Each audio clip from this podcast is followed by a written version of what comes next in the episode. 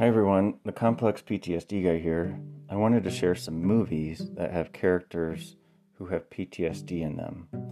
I'll start out by saying that I'm not a doctor or therapist, I'm just someone living with complex PTSD and sharing my own experiences and ideas. So I found a list of movies on a website called Oro House, O R O House Recovery Centers. This list was published July 28th of this year and it's titled Eight Movies About PTSD. I was pleasantly surprised to find that there are so many movies about people with PTSD. I, I didn't know there were. Um, I, I listed these chronologically for this podcast.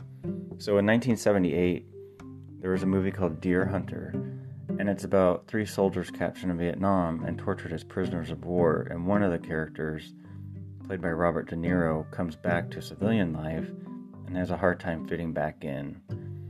There's a lot of very dramatic scenes in this movie, from what I read.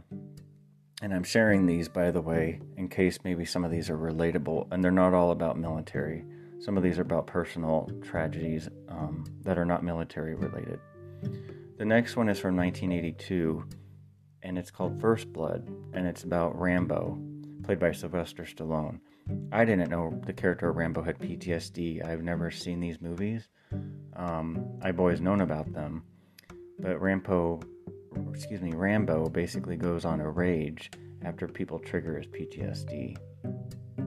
In 2003, there was a movie called Mystic River, directed by Clint Eastwood, so you know it's probably pretty good. It's based on a novel of the same name written by Dennis Lehane. It's a murder mystery drama, from what I could read. 2009, the movie Hurt Locker came out. I have seen this movie. It's set during the Iraq War, and there's a soldier who defuses bombs, and he has a hard time functioning in his civilian life, and he thrives on risk taking as a result of his PTSD.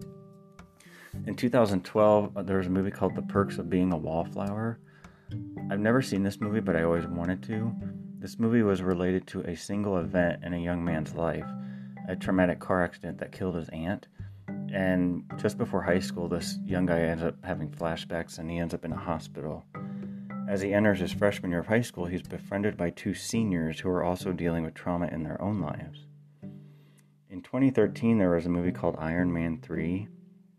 Iron Man has flashbacks and panic attacks, and he ends up isolating himself emotionally and physically and withdrawing from life around the same time, if I remember correctly, and this is not on the list, there was a movie called American Sniper, um, and that's about an expert soldier who ends up having a hard time functioning in civilian life back in the states. Um, which again, there's that's a running theme in a lot of these. The people have a hard time functioning in society, or they lose their jobs, or um, they end up engaging in risky behavior. Um, around the same time in 2015, and this is on the list, um, there was a movie called Room, which I've never heard about, but it sounds extremely intense. It's about a woman who has been held as a sex slave in a shed on someone's property for years and years and years. And she even had a baby by her captor. And during this captive time, it talks about how she eventually was able to escape with her son and flee the shed, which was the room. The shed was the one, the room, and they try to live life outside of the room after they escape. The other one on the list was I Tonya, and I actually have seen this movie. I used to own it. This focuses on when Tonya Harding and Nancy Kerrigan were professional ice skaters in the Olympics in 1994. Um, I remember that event very well. Um, it talks about Tonya's involvement in the attack on Nancy when Nancy got hit in the leg with, I think it was a crowbar. It goes into the frequent domestic abuse, though, by Tonya Harding's husband and her extremely emotionally abusive mother. It says she was never labeled as having PTSD, Tonya Harding, but she definitely displays characteristics of someone who has PTSD. Other movies that come to my mind, and this is not chronologically, but around 1997 there was a a movie called The House of Yes. I used to own that movie, and I don't know if it's technically about PTSD, but it's about mental illness. Um, another one from the 80s uh, stars Mary Tyler Moore and a young man, um, and it's called Ordinary People. And that's about a young man who goes through a traumatic event where his brother drowns, and he has a hard time stopping thinking about it, and he's extremely depressed.